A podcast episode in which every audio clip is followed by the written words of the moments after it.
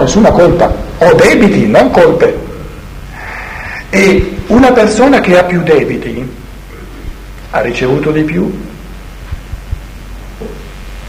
Quindi l'atteggiamento vero di fronte al debito karmico è la gratitudine per aver ricevuto tanto e tanto e tanto. Quindi tutti questi sensi di colpa che ci siamo creati fanno parte dei moralismi enormi che dobbiamo superare. Perché nessuno di noi ha colpa per essere diventato egoista, lo doveva. Diventare egoisti è la somma della necessità evolutiva per diventare un io. L'essere diventato egoista è una colpa? No, è un debito enorme. È ciò che io devo ora all'evoluzione, in modo che sarò altrettanto lieto di far rifluire nell'umanità tutti i talenti, tutte le capacità, tutte le, le, le, le facoltà che mi sono conquistato, avvalendomi nella prima parte dell'evoluzione di tutti gli altri per me. E allora che cosa è bello nell'evoluzione? Tutte e due, sia la fase di andata sia la fase di ritorno. È bello diventare autonomi, quindi considerare tutto il mondo a servizio mio. Il bambino piccolo non è tutto il mondo per lui a servizio suo. Lui ancora niente, non torna indietro ancora niente. Ed è bello così, è giusto così. L'andata è così. Nell'andata il figlio prodigo, cosiddetto prodigo, sperpera tutto. Ma come volete che l'autonomia eh, si, si, si, si costruisca se non staccandosi, rendendosi autonomi, rendendosi indipendenti? Quindi la prima fase dell'evoluzione è l'egoismo. Il pareggio karmico dell'egoismo è l'amore. uno più bello dell'altro. Dove sono le colpe? La colpa comincia, se vogliamo parlare di colpa, dove io ometto di ripagare con l'amore ciò che ho ricevuto. Perché allora comincia un debito che io potrei ripagare e non lo faccio. È una colpa? No, è un debito, è un debito rincarato, un debito, ma è un debito che io devo a me stesso perché, perché omettendo di far rifluire nell'umanità ciò che io ho ricevuto, sono io a non camminare. Quindi resta il fatto di, il, il, il, l'assunto fondamentale che ogni essere umano ha debiti soltanto nei suoi confronti perché io non posso mai, eh, diciamo, essere artefice dell'essere dell'altro. Ognuno di noi può essere artefice soltanto del proprio essere, quindi ognuno di noi ha debiti soltanto nei propri confronti. Che io poi il debito che io devo a me stesso, quello di diventare un essere amante, quindi un vero io, lo posso raggiungere soltanto amando gli altri, questo senz'altro, ma il fatto di amare gli altri non mi consente di cambiare la natura dell'altro, perché in questo modo lederei la libertà. Quindi la responsabilità effettiva che io ho è sempre nei confronti del mio essere. Quindi se vogliamo, se vogliamo dire, se vogliamo fondare la necessità dell'amore, la necessità dell'amore non consiste nel fatto che io sono responsabile per il cammino dell'altro, no, la necessità dell'amore consiste nel fatto che l'amore è necessario per la mia crescita. Questo è il fondamento dell'amore, perché io sono responsabile soltanto per la mia, per il divenire del mio essere. Voi direte ma ci influiamo a vicenda? Sì, ci influiamo a vicenda, ma nella, soltanto nella misura in cui l'altro si lascia influire.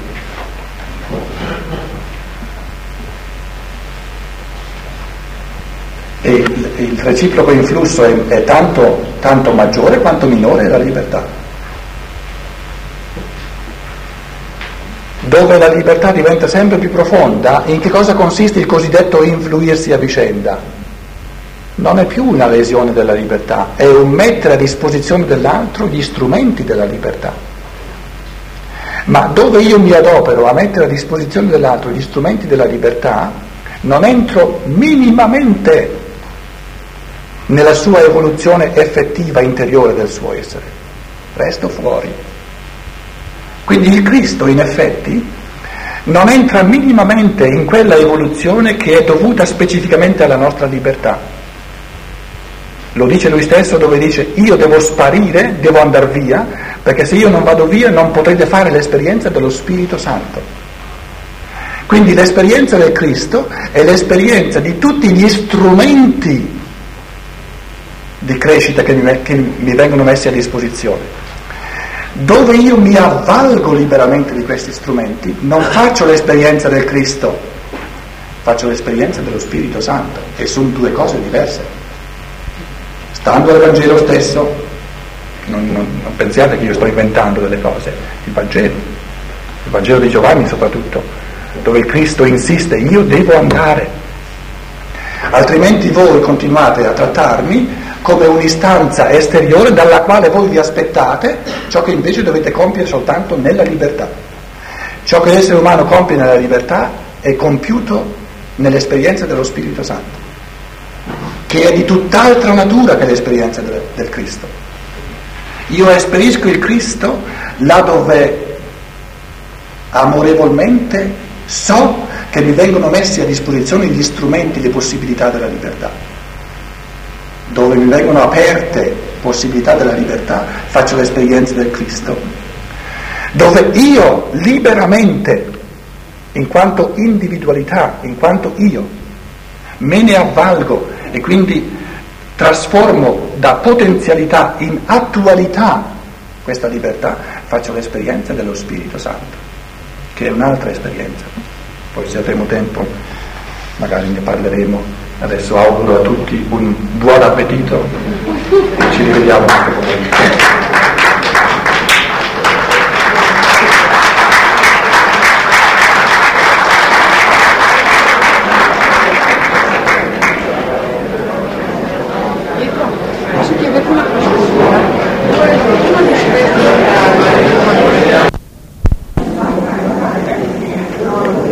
23 aprile 1994 pomeriggio.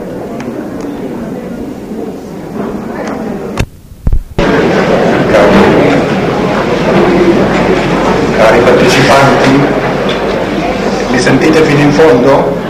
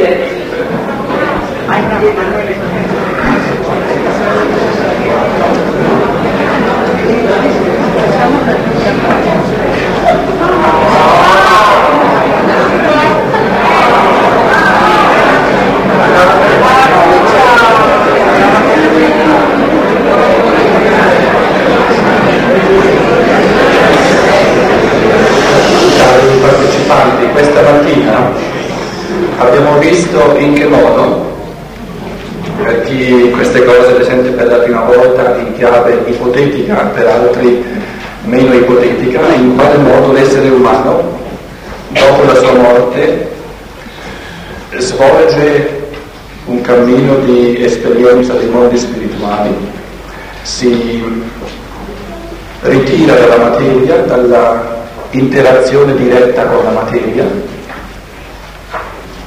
perché l'essere umano non è ancora ai gradini evolutivi di, da poter sempre spiritualizzare la materia, diciamo che entrando in rapporto con la materia ne ha ancora un uno scotto abbastanza forte quindi di volta in volta si deve ritirare fuori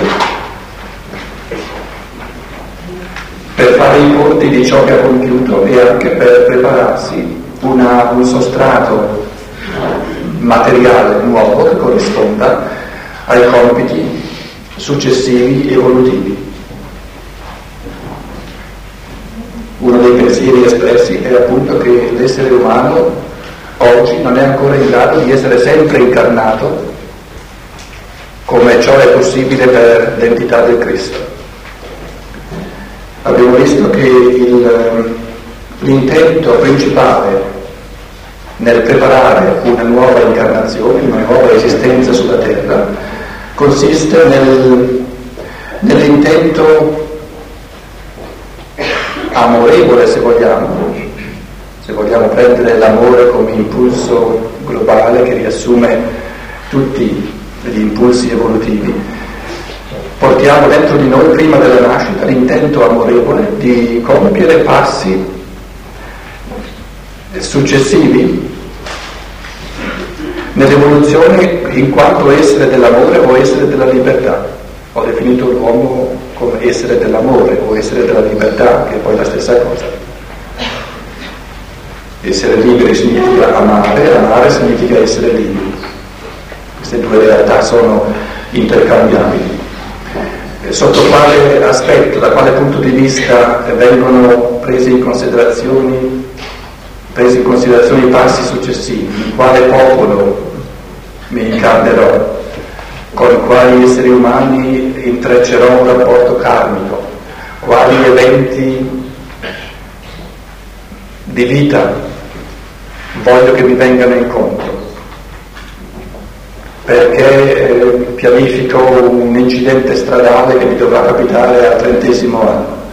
Qual è il punto di vista evolutivo di tutte queste scelte perché la vita viene pianificata nel suo insieme prima di nascere. Quella che noi percepiamo come libertà, cioè il nostro modo di reagire a ciò che ci viene incontro, può portare dei cambiamenti naturalmente in questo piano generale, ma cambiamenti molto più piccoli rispetto al piano stesso. In altre parole, il piano generale concepito per la nostra esistenza prima di nascere non viene messo in discussione però in base alla reazione della coscienza ordinaria, perché la coscienza ordinaria non è la coscienza dell'io superiore. L'io superiore sceglie, vuole, desidera, ama tutto ciò che ci viene incontro perché l'ha pianificato lui. Quindi ciò che mi capita è sempre ciò che è stato voluto, desiderato, amato, pianificato dal mio io superiore. Nel mio io inferiore, nel mio io ordinario, ho un altro tipo di coscienza, che non è questa coscienza illuminata dell'amore, ma è la coscienza dell'egoismo, e mi arrabbio contro ciò che io stesso ho scelto, desiderato, pianificato. Questa arrabbiatura, questo, questa diversità, e in questo sta la libertà, perché se noi avessimo quotidianamente la coscienza dell'io superiore, vivremmo nella necessità dell'amore, che è un gradino superiore alla libertà dell'arbitrio nella quale siamo oggi. Se vogliamo si potrebbe dire che il, il compimento, la perfezione della libertà consiste nel compiere ciò che l'amore ritiene necessario. Quindi termina l'arbitrio. Non essendo ancora a questi livelli di libertà che rimpara, reimpara a compiere ciò che è necessario nella logica dell'amore, viviamo in questo arbitrio dell'io inferiore, dell'io egoistico ancora, egoistico in senso anche negativo, che non vuole tante cose che il nostro vero io ha voluto e vuole e desidera. Questa scissione dell'essere umano in, eh, nel vero io, nell'io superiore, e nella coscienza ordinaria dell'io ci permette questa libertà di arbitrio, di andare contro noi stessi. La libertà che abbiamo è la libertà di andare contro noi stessi, un'altra non c'è di libertà. Perché se non avessimo la libertà di andare contro noi stessi faremmo sempre ciò che è giusto, ciò che è il meglio. Avendo la libertà di andare contro noi stessi, di rivolgerci contro la volontà del nostro stesso io superiore, che si manifesta in ciò che ci viene incontro come eventi karmici, siamo in grado di inserire dei cambiamenti, ma di minore portata, dentro al piano generale che il nostro io ha compiuto prima di nascere. Se vogliamo, prendiamo l'esempio, un esempio quotidiano, di due gradini diversi di coscienza. Abbiamo a che fare con due livelli diversi di coscienza, il livello di coscienza dell'io superiore che eh, diciamo, abbraccia le necessità karmiche, sa che cosa gli manca ancora, sa che nella vita precedente magari ha eh, esercitato ed è stato un genio della mansuetudine e si può eh, acquisire una certa dimensione dell'essere umano soltanto nell'unilateralità, altrimenti potremmo divenire tutto in una volta e allora non ci sarebbe il tempo. Il mistero del, di una cosa dopo l'altra, il mistero del tempo è il mistero dell'unilateralità, che bisogna sempre privilegiare una data dimensione e quindi allo stesso tempo metterne in, in un secondo piano un'altra. Un essere umano che l'ultima vita si è eh, diciamo, proposto come compito specifico di essere un genio della mansuetudine, in che senso è diventato unilaterale? Che gli manca il coraggio. Quindi si propone, supponiamo, faccio delle ipotesi ma che eh, si avverano sempre, di nuovo, si propone questa volta di diventare un genio del coraggio, sarà di nuovo unilaterale, naturalmente, si può vivere nel tempo soltanto eh, nel registro dell'unilateralità. Quindi noi pianifichiamo la vita in chiave di ciò che mi manca, ecco il pareggio. Il pareggio della mansuetudine è il coraggio, il pareggio del coraggio è la mansuetudine, il pareggio di una unilateralità è l'altro lato. Finché un po' alla volta costruiamo nella sinfonia, nell'armonia globale, la totalità dell'essere umano, prima squadernata nel tempo, una caratteristica dopo l'altra, conquistata a brano a brano dalla libertà. E ci sarà verso la fine, e questo è il carattere della fine, un concetto di simultaneità delle caratteristiche acquisite nel tempo, che poi naturalmente apriranno altri, altre prospettive eh, evolutive perché l'evoluzione non si ferma mai è un pensiero astratto che l'evoluzione si fermi. Volevo portare un esempio concreto, quotidiano, di due livelli diversi di coscienza. Così come li abbiamo nell'io superiore che abbraccia tutta una vita, la pianifica nel suo compito fondamentale, quello di esercitare la mansuetudine o il coraggio o la fede o la, o la scienza. E invece poi la, il livello di coscienza dell'io inferiore che non ha questa sapienza e quindi si arrabbia là dove mi viene incontro una, una situazione di vita che mi aiuta, proprio mi provoca ad essere mansueto, supponiamo, se mi sono proposto la, la mansuetudine. Invece di rendermi conto che l'ho cercata io questa occasione, che, che mi provoca a essere mansueto, mi arrabbio. Un esempio è eh, il, due genitori con i, con bambini piccoli che pianificano una settimana di vacanza.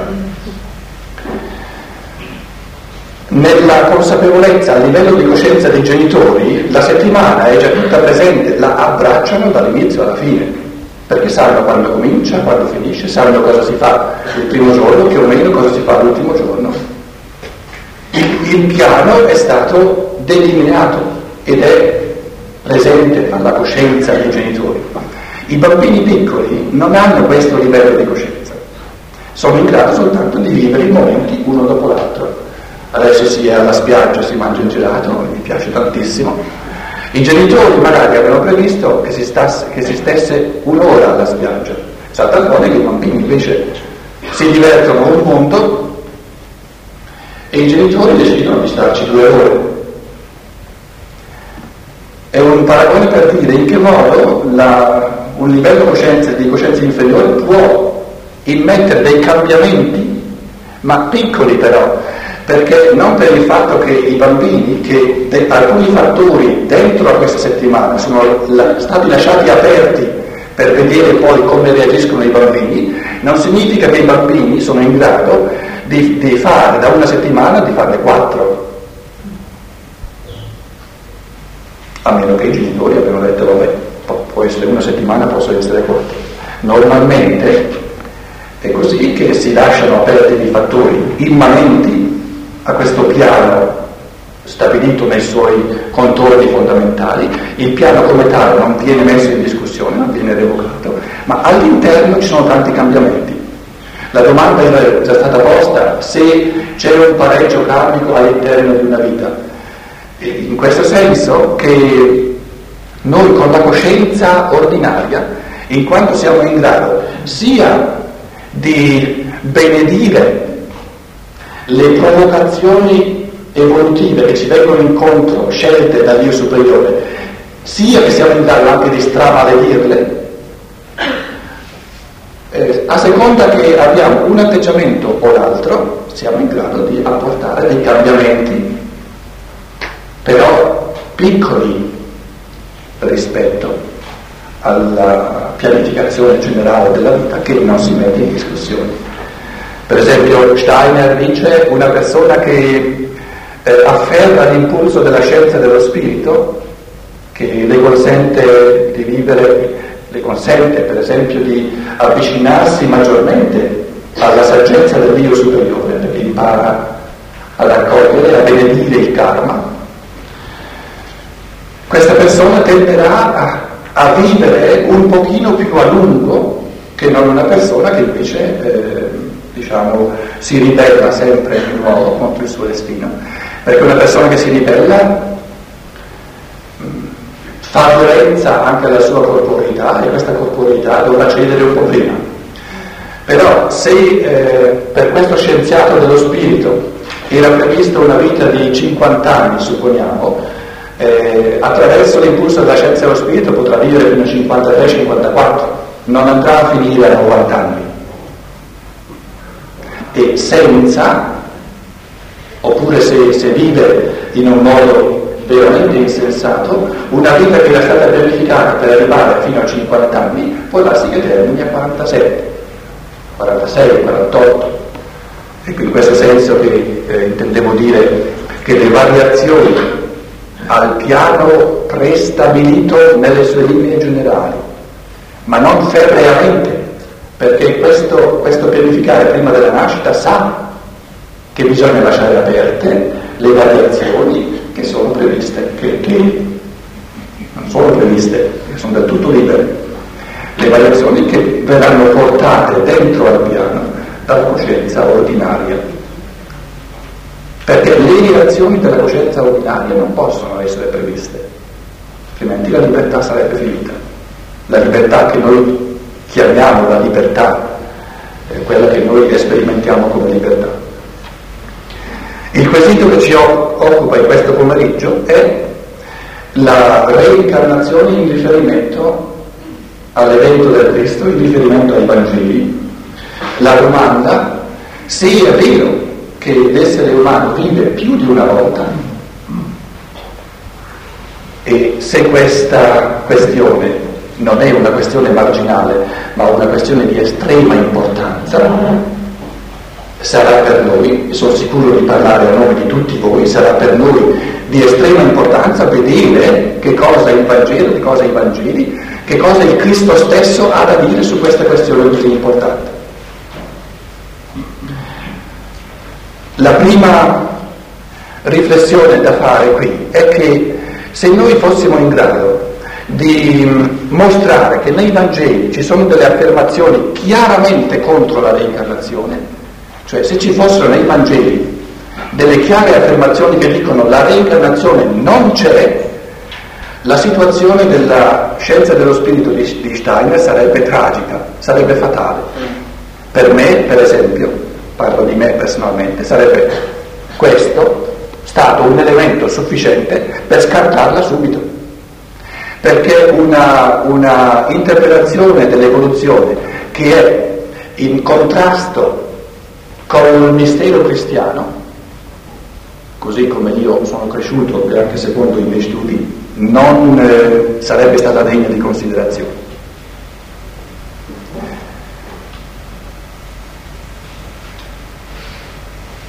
È vero che la reincarnazione c'è, sarebbe tragico, sarebbe fatale se noi nel testo evangelico trovassimo delle affermazioni che dicono che non c'è.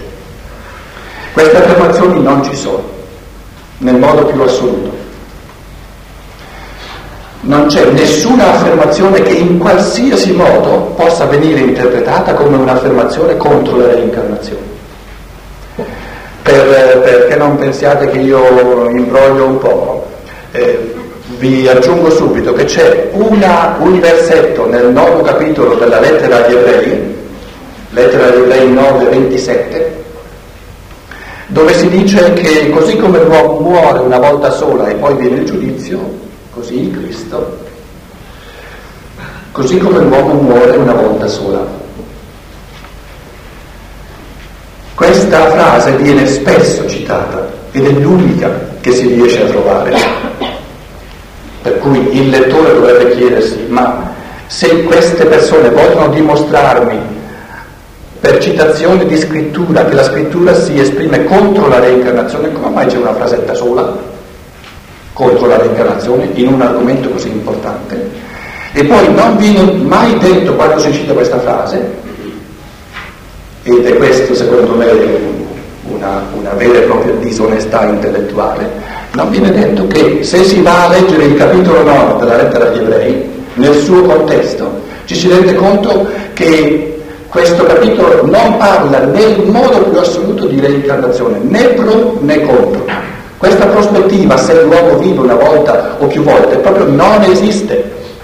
Viene affermato che l'uomo vive una volta, eh, muore una volta sola, ma io vi chiedo, eh, anche se l'essere umano vivesse più di una volta, in ogni vita umana quante volte muore? Una volta sola?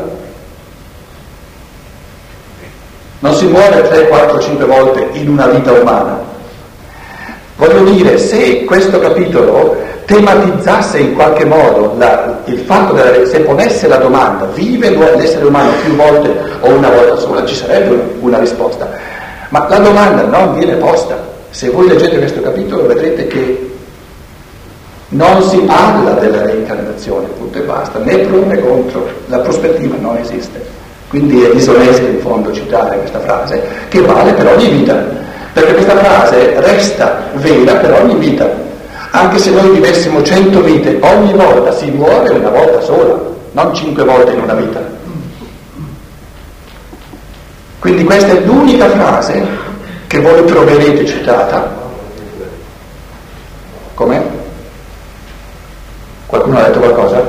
No, scusa, ho detto una parola. Ah, Beh, se era una parola e non una parolaccia, le, le, le, le perdoniamo. No, era la era presa? Lettera agli ebrei, capitolo 9, versetto 27. Il fatto che nei Vangeli non ci sia nessuna affermazione contro la reincarnazione non significa che nei Vangeli ci sono delle affermazioni in favore della reincarnazione.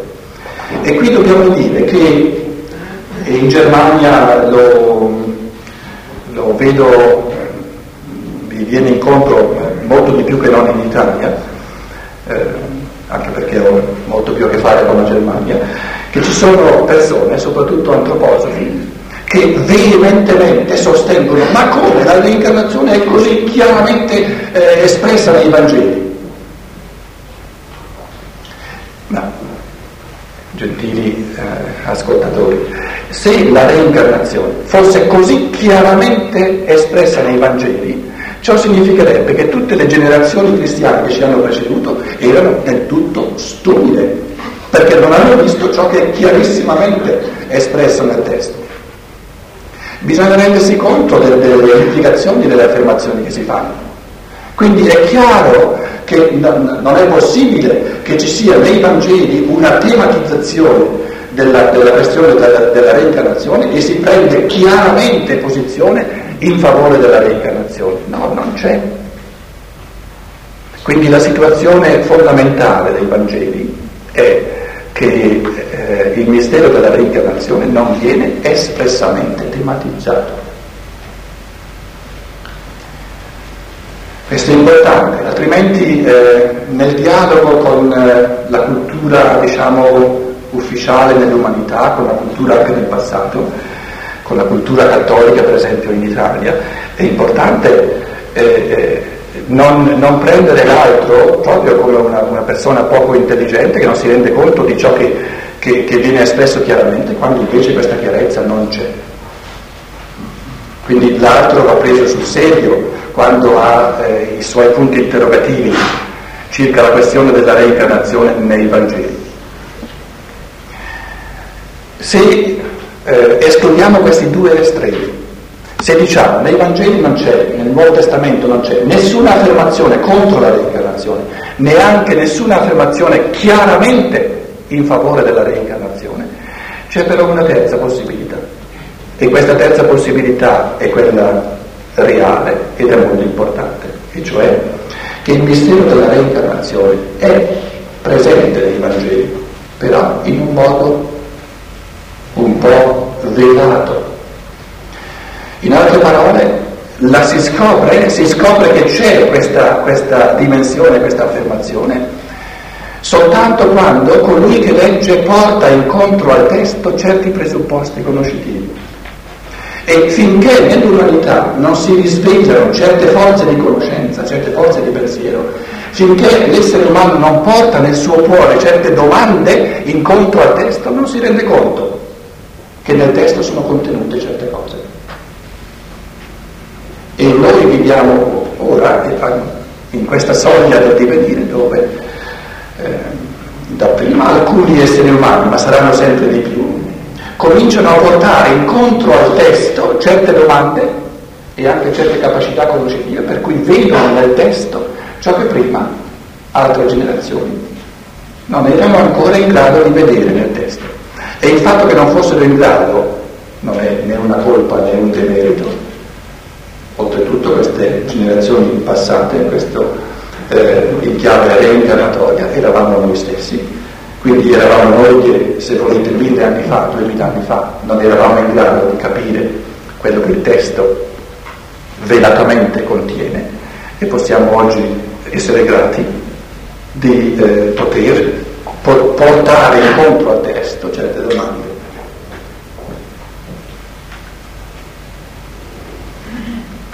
Che la situazione sia così, forse ve lo illustro eh, nel modo migliore portando un esempio concreto dalla mia vita. Mi è successo di sicuro un centinaio di volte, ma forse anche di più, di, a colloquio con, eh, con i confratelli nel mondo cattolico, eh, spesso sacerdoti, quindi con una formazione teologica alle spalle, di indicare l'inizio del nono capitolo del Vangelo di Giovanni, dove si parla del cieco nato. Porto questo come esempio biografico eh, mio, ma che vi illustra eh, forse nel modo migliore ciò che sto cercando di dire. E nel colloquio con l'altro ho sempre posto questa domanda, ma non ti sembra strano che qui gli apostoli, non, non persone qualsiasi, gli apostoli, i dodici, chiedono al Cristo chi ha peccato perché costui nascesse nato, eh, nascesse cieco? Lui o i suoi genitori? Non trovi qualcosa di strano nel testo? No, lo conosciamo il testo, l'abbiamo detto mille volte. Rileggiamolo di nuovo. Chi ha peccato perché fosse nato cieco? Lui o i suoi genitori? Non trovi qualcosa di strano? No. Leggiamo un'altra volta. Chi ha peccato perché fosse nato cieco? Lui. La terza volta ci ha messo proprio l'accento su lui o i suoi genitori. Lui. Ma non era ancora nato. Hai ragione, non mi sono mai accorto. Giusto, non ho mai imparato. L'ultima volta che mi è capitato in aereo, l'altro ieri da Stoccarda a Roma, il caso tra virgolette, ha voluto che accanto a me sedesse il presidente della società biblica internazionale.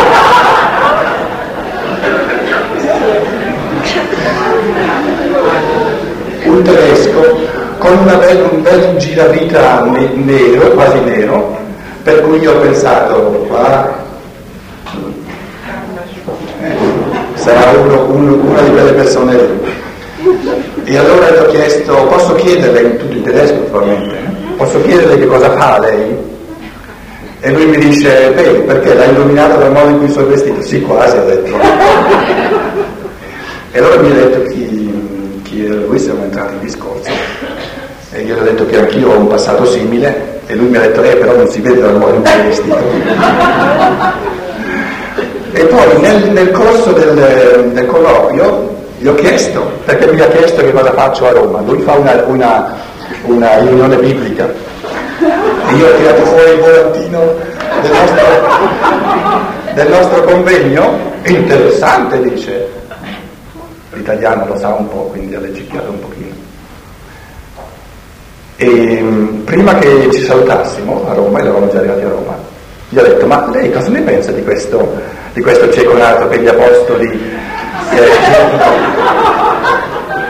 che gli apostoli chiedono, sì, guardi, in effetti non ci avevo mai pensato neanche io, ma è una cosa su cui vale la pena di riflettere. Nachdenkenswert. Io non ci avevo mai pensato, ma in effetti è una cosa su cui vale la pena di riflettere. Poi lui aveva altro da fare, quindi eh, diciamo, le cure quotidiane portano poi gli esseri umani, eh, sì, ci sono tante cose da fare. Quindi una, una persona con una laurea biblica in, in studi biblici, che in fondo non si era mai accorto, ma non è, neanche, non è neanche strano se volete, perché le cose da studiare sono tante. E come dicevo, fondamentale è il fatto che l'individualità porti incontro al testo certe domande, allora sì, si accorge. Se queste domande non ci sono, non si accorge. Quindi non è che esista in, in campo teologico una riflessione su questa frase per venirne a capo, per, eh, che, che spieghi in che modo si capisce che gli apostoli fanno queste domande, eccetera. No, non esiste nulla, non si è mai notato che gli apostoli chiedono se ha peccato lui per essere nato cieco.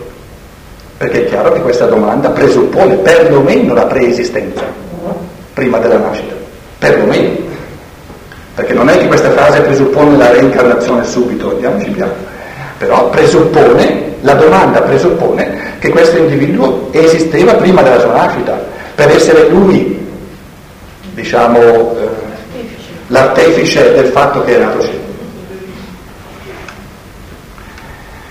Steiner dice, era il compito del cristianesimo nell'umanità, era il compito del Cristo stesso di aiutare l'umanità a perdere la consapevolezza della reincarnazione per un certo tempo. E questo perdere la consapevolezza della reincarnazione, e in questi duemila anni di cristianesimo l'Occidente ha perso la consapevolezza della reincarnazione, è stata opera del Cristo perché il Cristo è venuto a portare a termine tutto ciò che l'umanità sapeva per sapienza antica, atavica, di veggenza, di chiaroveggenza antica. Quindi la consapevolezza della reincarnazione prima di Cristo proveniva non da un cammino di pensiero, di conoscenza individuale, conquistato dal singolo liberamente, ma proveniva come portato, come relitto, ultimo relitto della, dell'antica chiaroveggenza. E che questo ultimo relitto ci fosse nel, nell'aula culturale, diciamo, però gli esseri umani non se ne rendevano più conto, si dimostra nel fatto che gli apostoli fanno una domanda di cui non si rendono conto che questa domanda ha delle implicazioni ben precise. Questo sta a dimostrare che è un relitto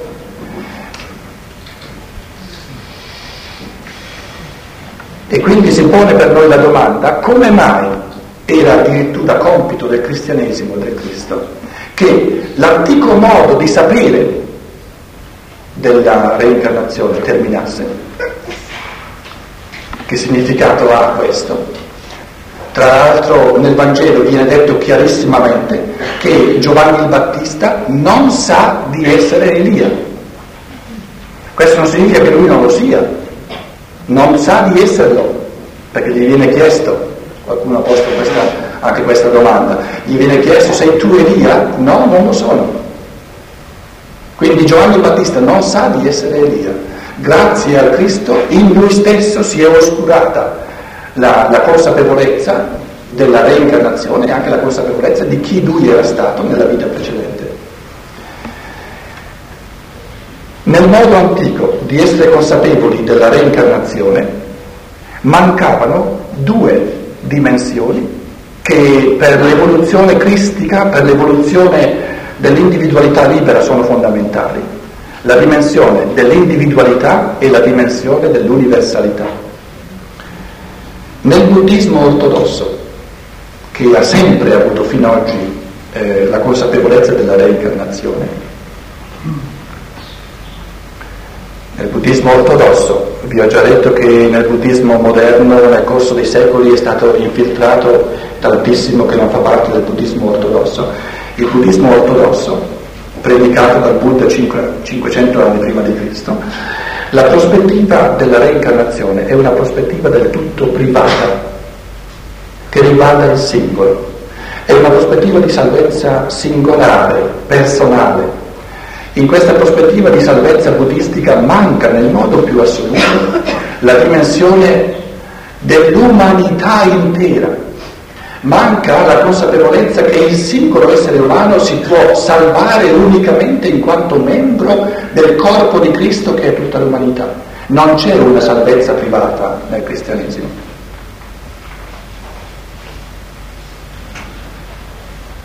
Non esiste.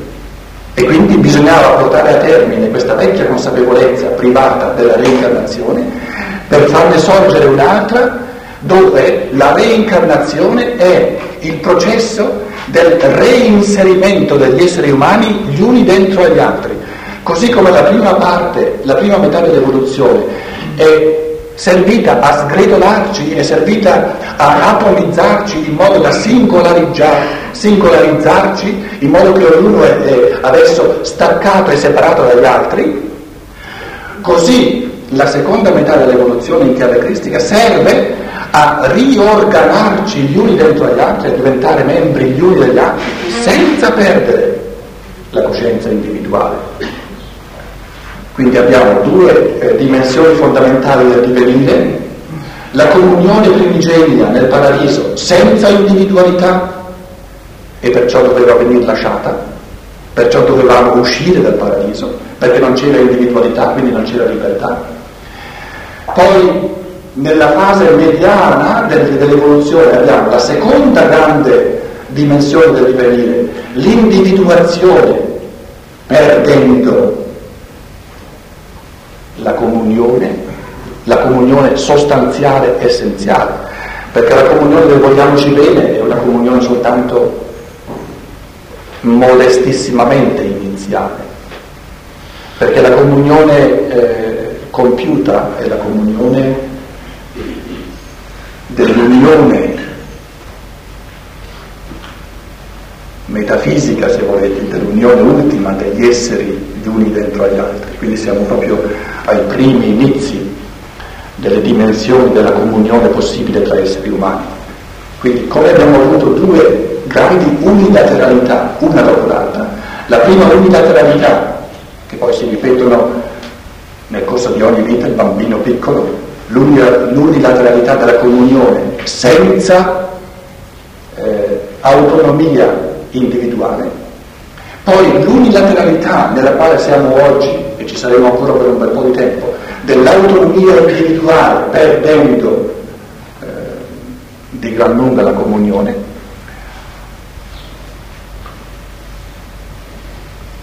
la prospettiva del divenire è di comporre insieme queste due grandi unilateralità del divenire che abbiamo avuto nel passato, soltanto una dopo l'altra, di poterle vivere una dentro l'altra.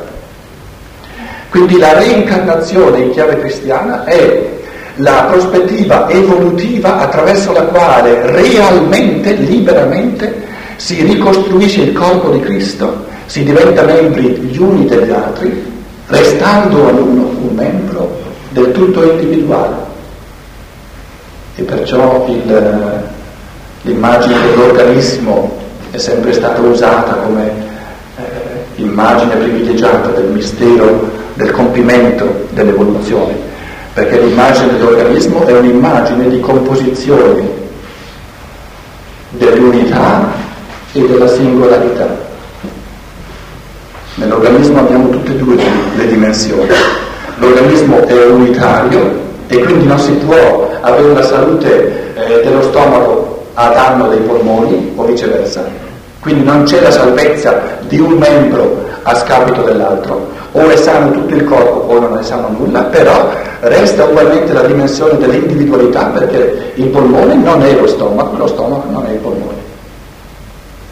In questo senso è stato preso l'organismo come simbolo universale della composizione delle due grandi unilateralità del divenire l'una dentro l'altra. Nel buddismo mancava, il buddismo ortodosso, e non poteva esserci perché la, la prospettiva universale viene portata proprio dal Cristo, e mancava, quindi mancava questa, questa prospettiva di unica salvezza che è universalmente umana e mancava la, diciamo, l'individualità nel senso che la consapevolezza delle ripetute vite terrene non era una cosa conquistata conoscitivamente, liberamente, attraverso un cammino proprio dall'individuo singolo, ma la consapevolezza delle vite terrene veniva data automaticamente, quindi non liberamente, non individualmente, attraverso il ricordo di ciò che si era vissuto prima della nascita. Vi ho già accennato che ancora in Platone abbiamo questi ultimi resti della capacità degli esseri umani di ricordarsi di ciò che avevano vissuto prima della nascita e quindi avendo questi ricordi avevano la, diciamo, la dimostrazione concreta di essere vissuti prima della nascita, perlomeno della preesistenza. Se andiamo più indietro c'erano ricordi anche delle vite precedenti.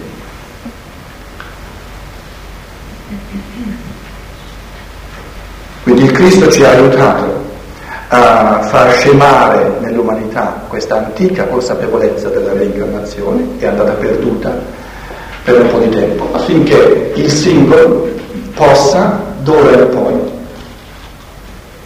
riconquistarsi questa realtà della reincarnazione in chiave di conquista pensante, conoscitiva, individuale e in chiave di salvezza universale, dove l'umanità è l'unico unitario corpo del Cristo.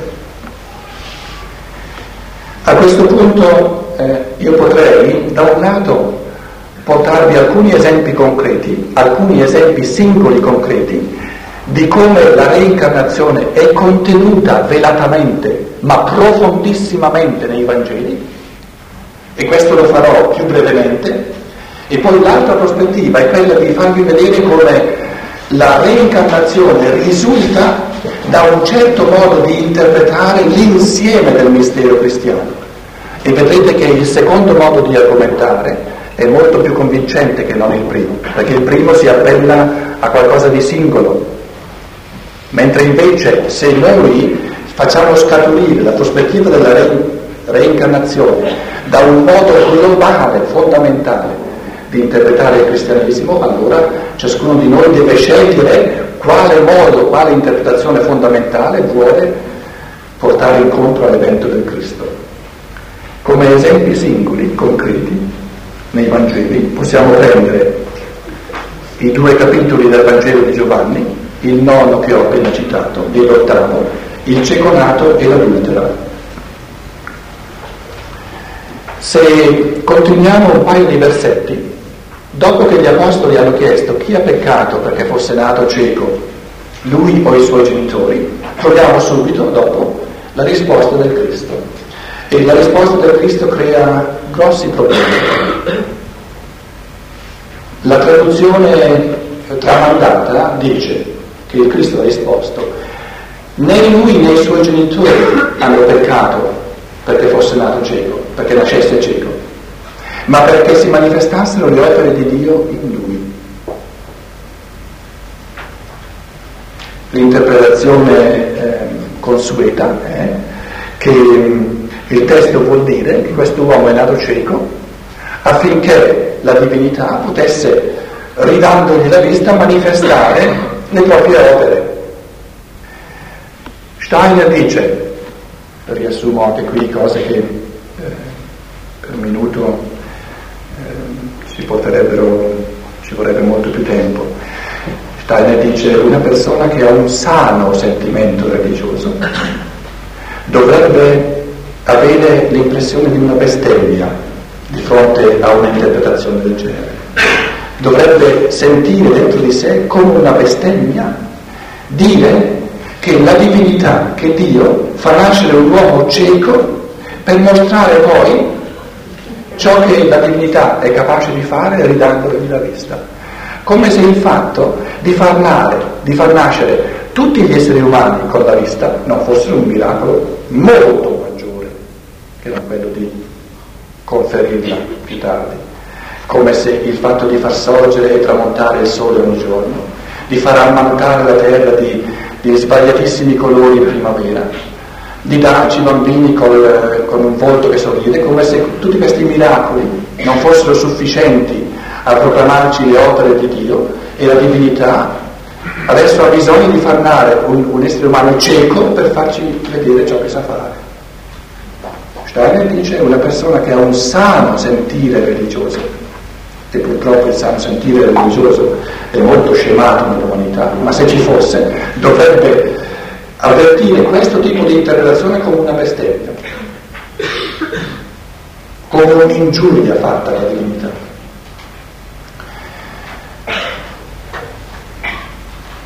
Per un teologo come me, avendo studiato teologia, sono naturalmente dei colpi eh, di quelli un pochino eh, sordi, quando si leggono queste cose in Steiner, quindi nasce l'interesse poi a vedere come, come Steiner va avanti.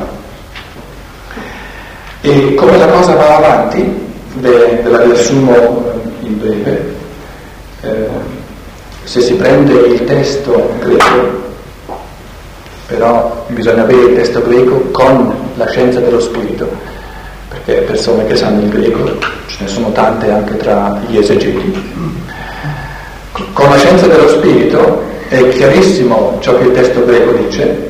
Il testo greco, vi traduco adesso letteralmente com'è nel testo greco, non è colpevole né costui, non lui in questa vita, perché è nato cieco, quindi non lui, non costui, utos in greco, né i suoi genitori, ma è nato cieco affinché si manifestassero le opere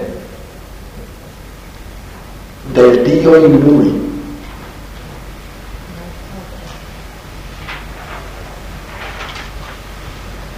E il Dio in lui, non le opere di Dio in lui, del Dio in lui, il Dio in lui è Dio. Per il concetto di Theos nel, nel Nuovo Testamento non è il concetto che poi è invalso nella, nella teologia eh, tradizionale che riserva questo, questo epiteto di Teos soltanto a Dio, come se Dio ci fosse uno solo. Nel Nuovo Testamento il, la, la, diciamo, la, la statura divina è attribuita a tanti esseri. Tutte le gerarchie, per esempio, sono esseri divini. E degli esseri umani viene detto nel, nel decimo capitolo del Vangelo Vangelo di Giovanni, voi siete dei, theoi este, voi siete dei. Una frase difficile a spiegarsi per la teologia tradizionale, può che eh, domani nella tavola rotonda ci sarà modo di sentire appunto anche altri eh, pensieri a questo proposito. Io vi dico eh, in questa conferenza le cose che eh, risultano dalla scienza dello spirito di Steiner, che sono poi anche le cose mie, nel senso che mi hanno eh, convinto nel modo più assoluto e ho trovato sempre più grosse conferme. Quindi l'essere divino in lui, l'individualità eterna, l'io, ha compiuto nella vita precedente certe opere e il pareggio karmico di queste opere, del divino in lui, dell'essere divino in lui, si manifesta nella decisione di nascere cieco. La decisione di nascere cieco non è una punizione, perché nel karma non esiste punizione. Il karma è sempre la gratitudine di poter pareggiare ogni unilateralità, la, la grata possibilità che la grazia ci dà di pareggiare ogni unilateralità è tutt'altro che un castigo, è proprio l'opposto. Quindi l'io superiore, il Dio, la divinità, l'essere divino in questo, in questo essere umano, con gioia, con gratitudine nei confronti della grazia, ha accolto la possibilità di poter nascere cieco per pareggiare ciò che c'era da pareggiare. Quindi per Dio superiore non esiste né castigo né pena né, né premio. Questo lo vedremo forse nei prossimi giorni. E una legge fondamentale della reincarnazione, molti di voi forse la conoscono, in Steiner, è che da una vita all'altra ciò che in una vita è interiore, ciò che in una vita sorge nella compagine dell'anima e dello spirito, non fa a tempo nella stessa vita a ricompaginare, a trasformare la corporeità, perché la corporeità a questo livello evolutivo porta incontro una refrattarietà massima, l'abbiamo detto già in questi giorni, per cui non c'è la possibilità di trasformare nella stessa vita dove avviene una profonda trasformazione dell'io e del corpo astrale, non c'è la possibilità di trasformare subito, su due piedi, anche la corporeità. Quindi è una delle leggi fondamentali della reincarnazione che so, ciò che sorge come, come trasformazione nell'io, quindi nell'interiorità umana, in una vita, si manifesta nella vita successiva, nella corporeità. Nel modo in cui questo essere umano si costruisce il sostrato che gli porta incontro la globalità delle possibilità evolutive per tutta la vita. Proprio perché non siamo in grado di revocare nei suoi dati fondamentali la strutturazione della corporeità in tutta una vita, a maggior ragione, viene ricostruita di sana pianta nella prossima vita a immagine di ciò che siamo divenuti interiormente. Sul cieco nato ci sarebbero tantissime cose da dire, sono soltanto alcuni eh, aspetti che, che, qui viene chiarissimamente, eh, chiarissimamente, se lo si vede, eh, accennato il mistero della reincarnazione, è nato cieco, perché in, questo, in questa corporeità cieca, che quindi eh, provoca certi passi evolutivi che si possono fare soltanto con una corporeità cieca è la conseguenza karmica piena di gratitudine e piena di grazia di una vita precedente dove l'io, dove l'essere divino appunto aveva eh, compiuto un certo cammino che adesso richiede questo tipo di corporeità per le tappe successive del divenire. Nel, nell'ottavo capitolo, dove abbiamo a che fare con l'adultera, c'è la prospettiva opposta. Dal cieco nato si volge lo sguardo, lo sguardo verso il passato e si comprende questa vita, la corporeità di questa vita, attraverso l'interiorità della vita precedente. Nell'adultera è l'opposto Qui abbiamo un essere umano che compie un'azione l'adulterio, colta infragante. Alcuni hanno sempre detto ma per fare un adulterio ci vogliono due persone, come mai soltanto la donna e, e l'uomo non c'è? Il Vangelo ha dimensioni, soprattutto quello di Giovanni, dimensioni eh, molto profonde e in fondo la dimensione più macrocosmica è che noi possiamo prendere questa adultera come immagine di ogni anima umana, perciò una figura femminile. L'anima umana si è evoluta in chiave di adulterio. Noi potevamo eh, diventare liberi, potevamo diventare singoli, potevamo diventare eh, individualità separate le une dalle altre, soltanto piombando sempre più profondamente dentro alla materia, quindi il cammino dell'anima umana è necessariamente un cammino di infedeltà allo spirito primigenio, quindi lascia il primo marito, che era lo spirito, diventa adultera e si consegna al secondo marito, che è il corpo, che è la materia. Ecco il grande adulterio dell'evoluzione, adulterio necessario, il diventare infedeli, peccato originale, lasciare il paradiso terrestre per eh, dedicarsi, per congiungersi, congiungersi il matrimonio con la materia, con la corporalità, col corpo.